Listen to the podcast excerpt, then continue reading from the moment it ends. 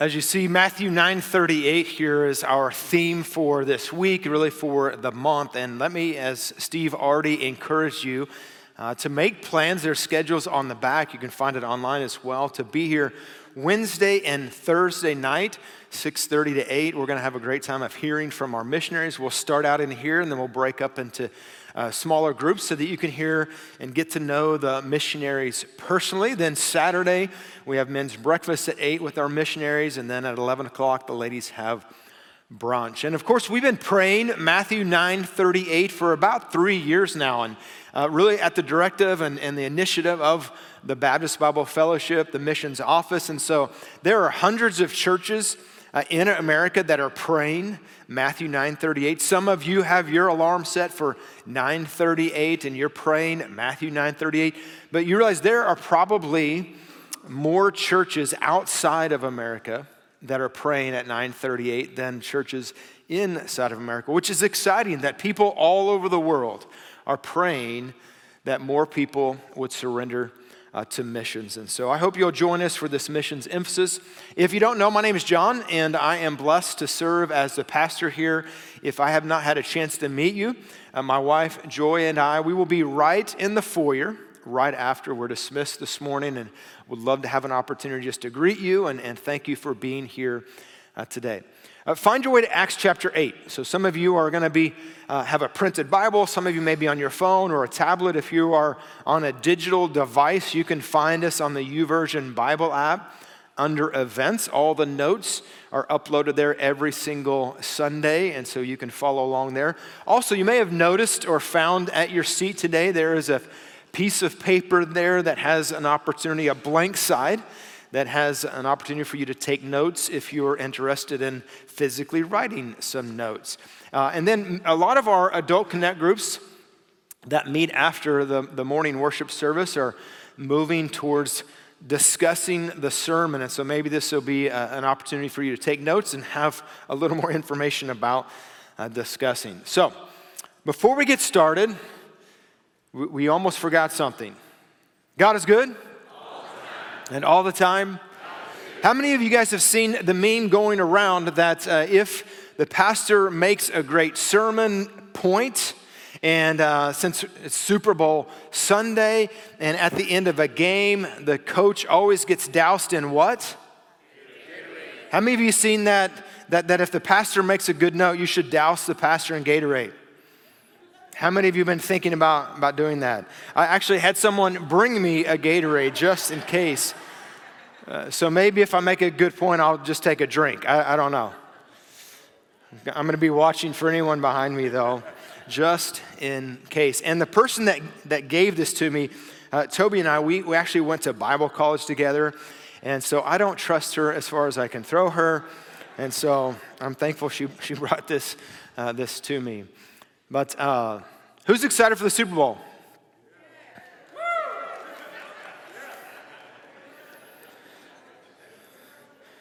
I'm telling you, we, our church has come a long ways. I mean, it was everything in my heart this morning to watch these. Didn't you enjoy our students leading us in worship today? Yeah, let's give them a hand.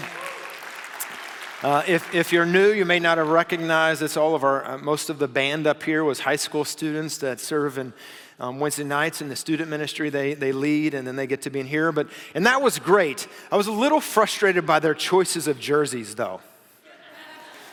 I mean, we had the Browns. Anybody? Come on, Caden. I thought you tra- I thought I trained you better now. What, what's really bad is my son-in-law is a Browns fan, so Boo. And, and then we had the Bears. Got a few Bears fans. And worst of all, I think, we had the Packers represented up here. I was like, come on. Anyways, I, I mentioned to a Bears fan that will remain anonymous, Shelley Switzer, that um, like I booed the Bears, and she said, well, at least our team, whatever, you know. And she hadn't seen the jersey that I'm wearing.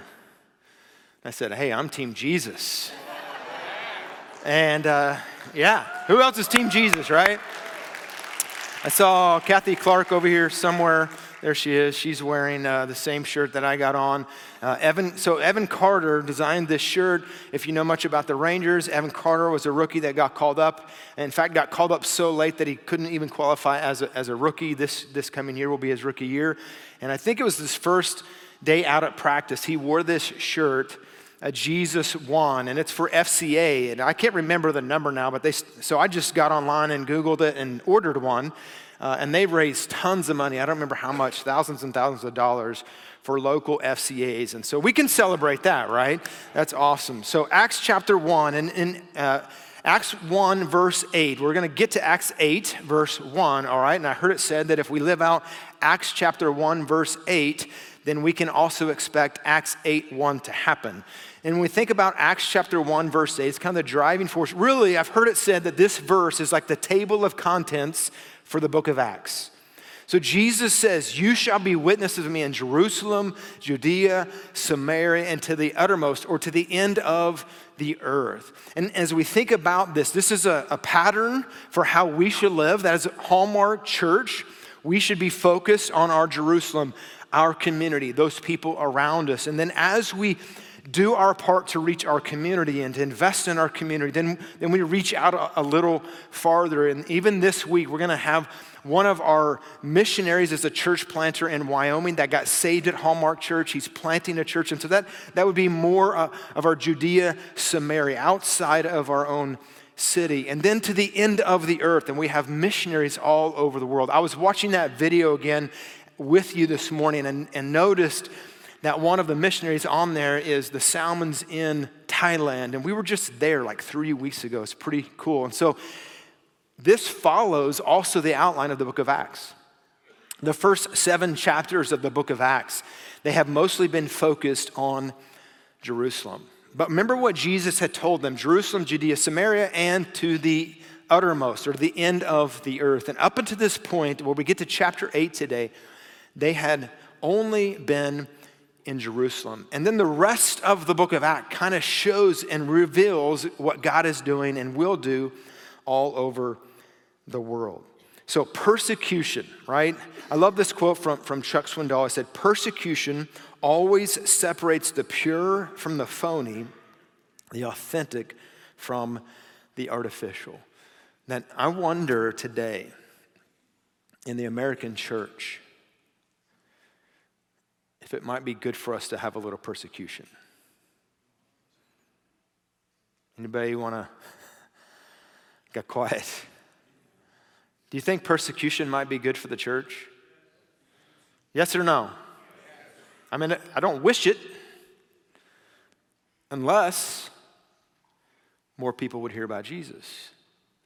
And that's what happens. And so at the end of chapter 7, Stephen, who we read about in chapter 6, was a deacon in the church. Remember, the church was growing so fast, and there was a problem. They needed to meet the needs specifically of the Hellenist women. Like the women, the widows were needing help. And so they got seven faithful, devout men, one of them being Stephen. And Stephen just was a faithful man in the Jerusalem who served in his church. And out of his service to the church and his faithfulness to the church, then he began to preach. And his preaching ministry did not last very long as he preached in chapter, uh, chapter 8, or excuse me, chapter 7. Read chapter 7, it gives pretty much the entire history of the Israelite people.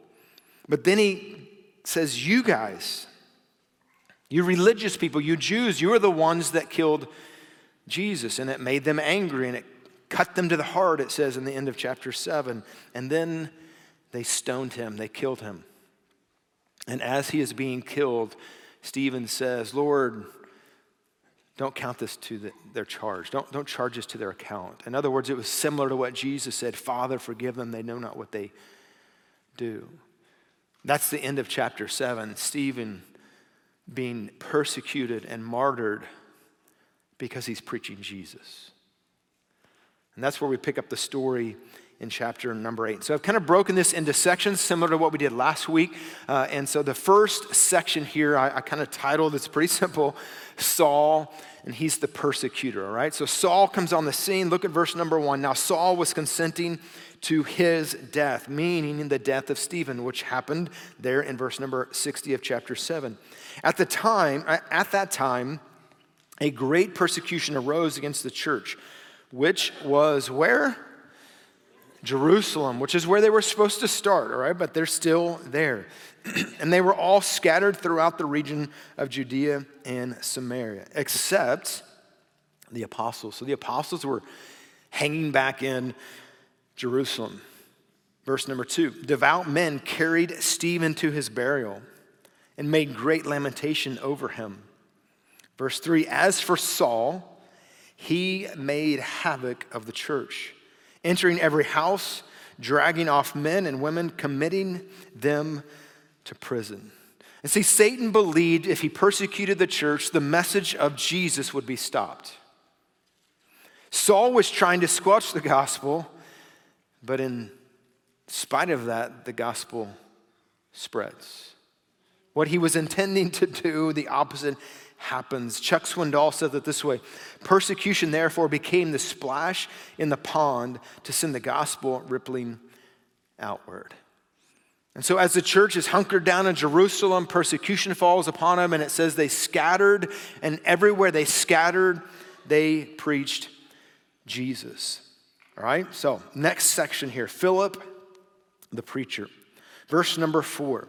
Therefore, those who scattered went everywhere, preaching the word. Then Philip went down to the city of Samaria, right? So here we go. We've got Jerusalem, we've mentioned Judea, now Samaria. And he began to preach Christ to them, verse number five. Now, verse six. The multitudes with one accord heeded the things spoken by Philip, hearing and seeing the miracles which he did. For unclean spirits, crying with loud voice, came out of many who were possessed, and many who were paralyzed and lame were healed. And there was great, what does it say? Joy in the city. When Jesus shows up, guess what he brings with him? Joy. Jesus changes everything.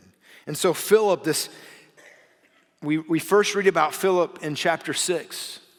He's one of the deacons with, with Stephen. They were just devout men. They were faithfully serving in the church. There arose a problem. There was too many people's needs that needed to be met. And so they picked seven men who were faithful to the church and faithful to the Lord. And after he becomes a deacon, then it just seems as if God calls him to the next step and he begins to preach. And we just read Stephen, he preaches and he his ministry didn't last too long. He's in heaven now, but Philip begins to preach and he goes to Samaria and he preaches. And what happens? Multitudes of people get saved. And what is the message? I think this is important to know. What is the message that, P- that Philip preaches? Verse 5. Philip went down to the city of Samaria and he preached. What is it? He preached Jesus. Christ. Jesus is the Messiah. When we share our faith and we share our story, we haven't truly shared the gospel if we haven't shared Jesus. Get people to Jesus because Jesus changes everything. All right, the biggest section of, of this chapter, Acts chapter 9, verses 25, verses uh, 9 through 25 here in chapter 8, it's what is titled the uh, Simon the Sorcerer. Right, we're not going to spend a lot of time on this uh, just because I don't want to, uh, but I don't think it's important for us where we're trying to get to this morning. But, but Simon the sorcerer, right? He does magic. If you, if you study much of, of history, he would be known, as Simon Magus. Uh, he's where we get the name simony from, like the, the purchase of, uh, of church office or church duties. Like it's follows his reputation, followed him for really even till today. But what he does is he has this false conversion. Like, I'm gonna, I'm gonna believe the message of Philip and I'm gonna get baptized because I believe the message of Philip. But really, what we see in the passage is that his heart wasn't about the gospel, his heart was about money. He wanted mo money, right? You know any preachers, evangelists, who it seems like all they're about is money and getting your money, right? And he even asked, Could I pay to get the gift of sharing the Holy Spirit? And in verse 22, Peter says, Repent of your wickedness and pray God if perhaps the thought of your heart may be forgiven you, for I see that you are poisoned by bitterness and you are bound by iniquity. I love, I love this statement about just, just kind of a side note about money. Money is an instrument that can buy you everything but happiness. It can pay your fare to every place but heaven. Simon the sorcerer was simply in it for the money. So let's go on to the next section, verses 26 through 40. All right, we'll spend the rest of our time here. And then, then as we end this section, I'll give you three points of, of application this morning. All right, so verse number 26. Now, an angel of the Lord spoke to Philip, right? This section being called Ethiopian, the Ethiopian seeker. The angel of the Lord spoke to Philip, saying, Arise and go toward the south along the road which goes down from Jerusalem to Gaza. This is, what is it? Is that the place you want to go? Anybody? Just go down, there's a road, go south, go to the desert. Sign me up, right? Who, who wants to sign up for this gig? But look what verse 27 says. So he arose and went obedience. Behold, a man of Ethiopia, a eunuch of great authority, under Candace, the queen of the Ethiopians. Okay, Candace isn't a name here, okay? It's not uh, identifying her name as in her given name. Candace here is a title, similar to Pharaoh, right? So she's Candace the queen, or also known as the queen mother. Because in this period of time and in this culture, the king was supposedly a direct descendant of the sun god. Like, and he was so important, the man, the king, was so important that, that doing anything of um, administration or the office of the king, everything was below him, right? So he had to get who to do his work for him? His mom right? He's a mama's boy, all right? It reminds me of the quarterback for the 49ers, right? Mom still does his laundry, still lives at home. Hey, I say if you can get away with it, go for it, right? I will say this about Brock Purdy. It seems like he loves Jesus. I can cheer for that, right? But come on, do your own laundry. All right. So the queen mother, he's, he's over, and look what it says his responsibility, who had charge of all her treasury, like he's in charge of the money. But why is he in Jerusalem? It says he came to Jerusalem to worship. In other words, he was a proselyte of Judaism. Somehow in his country in Ethiopia, he had heard about the Jewish religion and he came to Jerusalem to find it out. What is this about? And it seems like the same for him is same and true today for us. That if all we are seeking is religion, we will go home empty. I think for a moment about this man who's traveled all this distance, who would have been in Jerusalem, I believe, during the time of the death of Jesus Christ. And I have to believe that as he's in his chariot headed home, he's just as empty as when he came. Religion always leaves you wanting. Religion will never satisfy you. And so he had come to worship. He was returning, verse 28, sitting in his chariot. He was reading Isaiah the prophet, which is crazy to think for a moment. No, no Gentile should have had access to the scriptures. The only way that we would uh, uh, believe that this man would have access to the scriptures, what do we know he had a lot of? You guys are smart. Money. And money can pretty much buy anything, right? Even the Jewish religious people, we've they've already proven that they're after what? Money. Money and power. We looked in, Acts chapter 5, and last week, verse number 20 says they were filled with indignation, right? That jealousy because they wanted power, they wanted money, they wanted their position. And so, because this Ethiopian was rich, he had a copy of the scriptures. Pretty amazing. Let's keep reading. Then the Spirit, you might circle that. The Spirit said to Philip, Go near and overtake this chariot. So Philip ran to him. He must be in shape, right? He heard him reading the prophet Isaiah. Pretty cool. Then he asked him a question Do you understand what you are reading? Great question, isn't it? And he said, how can I unless someone guides me?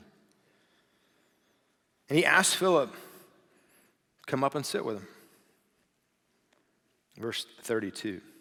The place in the scripture which he, which he read was this. This, this is amazing, right? Just, I'll, I'll use this word, it just so happens that he's reading the prophet Isaiah. Somehow he gets the scriptures. And trust me, he did not have the, I do not believe he had the entire Old Testament. He had a portion. And just picture this for a moment as this guy is in a chariot. I've never ridden in a chariot, but I assume it's not real comfortable or real smooth and he's got this large scroll that he's reading, trying to figure it out. He's reading it out loud, is what I understand. That was kind of customary in that time because it's hard to understand, it's hard to read. So he's reading out loud, and just so happens that this guy, Philip, who was a deacon, who's now a preacher, God says, Go down to this road and head south and head towards the desert. And oh, it just so happens that as he's on the road towards the desert, that this Ethiopian happens to be reading the scroll, the prophet Isaiah. And what is it he, he's reading? Look at it, what it says there, verse 32. Here's what he's reading. He, has, he, he was led as a sheep to the slaughter, and as a lamb before its shearer is silent, so he opened not his mouth. In his humiliation, his justice was taken away. And who will declare his generation from for his life is taken from the earth? Let me read a little more from Isaiah chapter 53. Verse 3 He is despised and rejected by man, man of sorrows and acquainted with grief. He was hid, as it were, our faces from him. He was despised, and we did not esteem him. Surely he has borne our griefs and carried our sorrows, yet we esteemed him stricken, smitten by God, and afflicted. Verse number five But he, Jesus, was wounded for our transgressions, he was bruised for our iniquities. The chastisement, the punishment of our peace was upon him. By his stripes we are, what is it? Healed. All we like sheep have gone astray. We have turned everyone to his own way. And the Lord has laid on him the iniquity, the sin, the punishment of us all. Isaiah the prophet, hundreds of years prior to Jesus' death, told us it was going to happen. And my sin and your sin, the chastisement, the punishment that I deserved was placed on who? Jesus. And it just so happens the section of the scrolls that this Ethiopian man who was searching for truth paid for on his way home happens to be reading as Philip happens to, to come by. And look what the conversation continues. So the eunuch answered Philip and said, I ask you, of whom does a prophet say this? Of himself or some other man? That's a pretty cool question, isn't it? Then Philip opened his mouth and beginning at this scripture from Isaiah 53, preached what did he preach? He preached Jesus to him. And from this passage of Scripture, don't you know that Philip said, Oh, I wish, I wish you'd have seen it. Maybe, maybe you did. Maybe, maybe you were in Jerusalem when they, they led this man through the streets and they had beaten him. They had placed a crown of thorns on him, and, and he had done nothing, nothing wrong. In fact, Pilate washed his hands and said, This man is righteous. His blood is on your hands. And all the religious people said, Crucify him, crucify him. And they, they, they took him up on the hill. They put a cross and, and hung him on, and there were, there were two criminals on either side of him. That's who Isaiah is talking about. That man, Jesus, he is the Messiah. My sins and your sins were placed on him so that by his stripes you could be healed. What a great story. It was just a coincidence, though, right? Do you believe in coincidences? I don't know how to say that. Happenstance? I believe in providence. It was God orchestrating the events. Go to the street, down to the desert. Doesn't tell him what's happening, just shows up. Here's some Ethiopian guy reading from the prophet Isaiah. Do you know what you under, do you know what you're reading? How can I know what I'm reading unless someone explains it? Hey, come on up here, have a seat. Let's read it together. Is this guy speaking of himself or is he speaking of some other man? Well, let me tell you. This is about Jesus. He preached Jesus to him. Verse number 36 Now, as they went down the road, they came to some water, and the eunuch said, See, here is water. What hinders me from being baptized? Philip said, If you believe with all your heart, you may. He answered and said, I believe that Jesus Christ is the Son of God. Do you believe that Jesus Christ is the Son of God? Do you believe that Jesus Christ is the Son of God? I hope so. And if you've never placed your faith in Jesus, You've never made that decision. I'm not asking you if you've been in church your whole life. I'm not asking you if you've been baptized. I'm not asking if you've partaken of communion. I'm not asking you if you're a Cowboys fan. I'm not asking you if you give every Sunday to church. I'm not asking you if your parents went to church. I'm not asking you if you're a Baptist, Catholic, Presbyterian, Methodist, whatever else is out there. I'm not asking you that. That's not what Philip asked. Philip asked, Do you believe in Jesus? And his response was, I believe Jesus is the Christ, the Son of God. Have you done that? When I was 17 years old,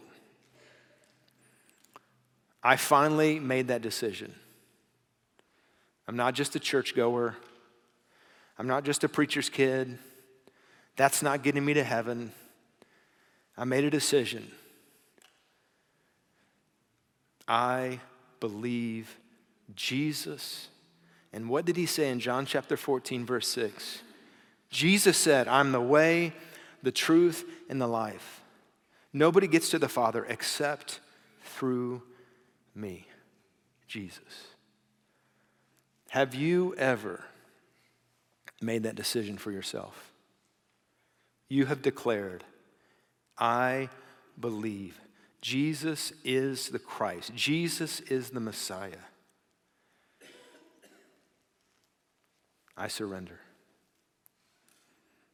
And if you've never done that, can I encourage you this morning to do that? In fact, before I get to the rest of the text, could I just ask you to close your eyes for a moment? If God is speaking to you right now, and you want to declare your faith in Jesus, this is what's necessary for salvation forgiveness of sins, a home in heaven, eternal life. You declare Jesus is the Christ, the Messiah, and you believe in him. Right now, right where you're at, I'm going to lead you through three simple steps. These steps are just leading you to this declaration. Jesus Christ is the Messiah. First, you, you tell God right now, right where you're at, God, I admit I'm a sinner. God, I believe Jesus died for me. God, I confess Jesus is the Messiah. I ask you right now to forgive me, to be my Lord. If you prayed that, if, if you just talked to the Lord, you declared your faith in Him, would, you just raise your hand for a moment? Just put your hand up right now. All right, there's two, there's three, four, five, six, seven, eight, nine, ten, eleven. Anyone else? You can put your hands down. My, my encouragement to you is to know this you are now a child of God. Could we celebrate that this morning?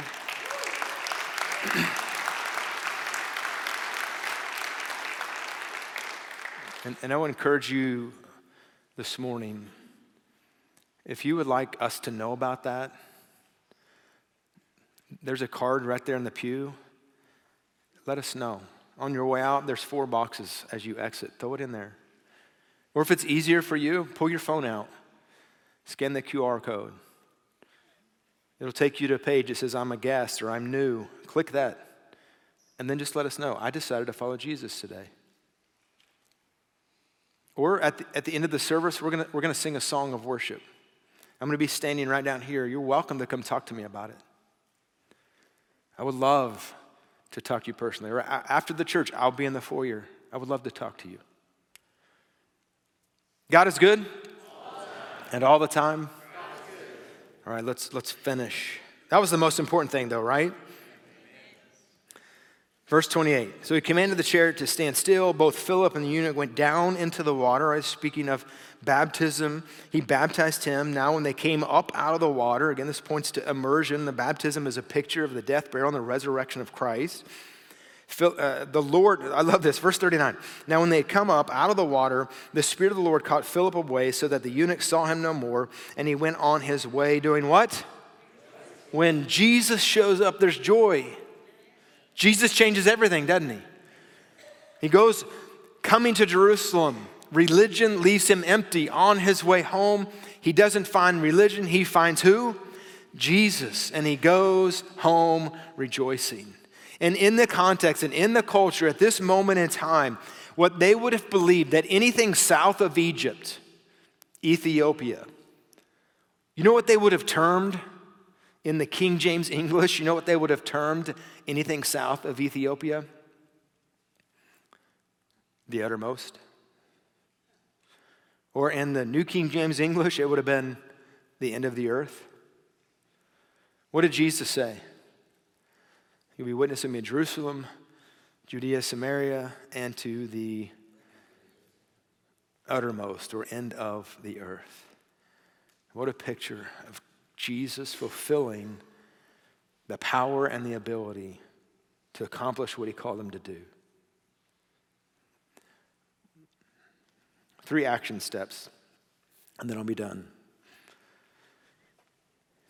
In fact, let's just put them all up together, all right? Number one, trust God's direction, obey God's command, speak God's word. Trust God's direction, obey God's command, speak God's word. Do you trust God's direction? This is what we're praying all year, right? To trust. Trust God's direction. It's interesting that as you read the story, right, Philip went from just just, I hate to use that word, but just a member of the church serving. Then he became a deacon. Then he became a preacher. And we read there, he was preaching in Judea, then Samaria, and multitudes of people gave their life to Jesus Christ. And then the Holy Spirit comes to him and says, All right, stop this public ministry. I want you to go on this road that's headed south to the desert. And how many people does he preach to? How many? One. Maybe think of this display here. God is always going after the one. Yesterday morning, when I, I came in here to pray, I was up there turning the sound on to play a little music, and somebody walked in. They didn't know I was up there. I love scaring people, by the way, but I didn't. Um, and I watched someone walk in by themselves and they grabbed one of these orange ping pong balls, put somebody's name on it, and put it in there because they had got to lead someone to Jesus that week. Isn't that pretty cool? The one. And, and I want to. I want to challenge you. Maybe, maybe you were new. So last year we had this display up here. Uh, our theme was Luke 15, 4, go after the one. And, and, and, um, and so maybe you're new since then. And at the close of our service, when we're, when we're singing today, the white uh, ping pong balls represent someone that I'm praying for, the one. If there's somebody in your life that you know needs Jesus, then I'll encourage you to be a part of what everyone else is doing. Just come down here while we're singing, grab a, a white ping pong ball, write their name on it, and, and put it in one of the slots. A little later yesterday morning, we were praying, we were talking, and someone was like, What, what is the green? I, I forget what the green means. I said, Oh, it means you shared the gospel with someone. They maybe didn't make a decision, but you shared the gospel with someone. And they got up from the pew right there as we were praying, and guess what they did? Wrote someone's name down, put a green ball in there. The one. Philip listened to the direction of God. I don't think in, in our Baptist culture we give enough importance and value to the work of the Holy Spirit in our life. Do you believe that the Holy Spirit still directs you as a follower of Jesus? Yes or no? Then listen to him. The best way to listen to him is to be in the Word. Let the Holy Spirit direct you. All right, I'm going to trust God's direction. I'm going to obey God's command. All right, very simple, right? Verse 26 go down to this road to the south. Verse 27 so he arose and went. Verse uh, 29 go catch the chariot. So Philip ran and caught the chariot. Obey the commands of God.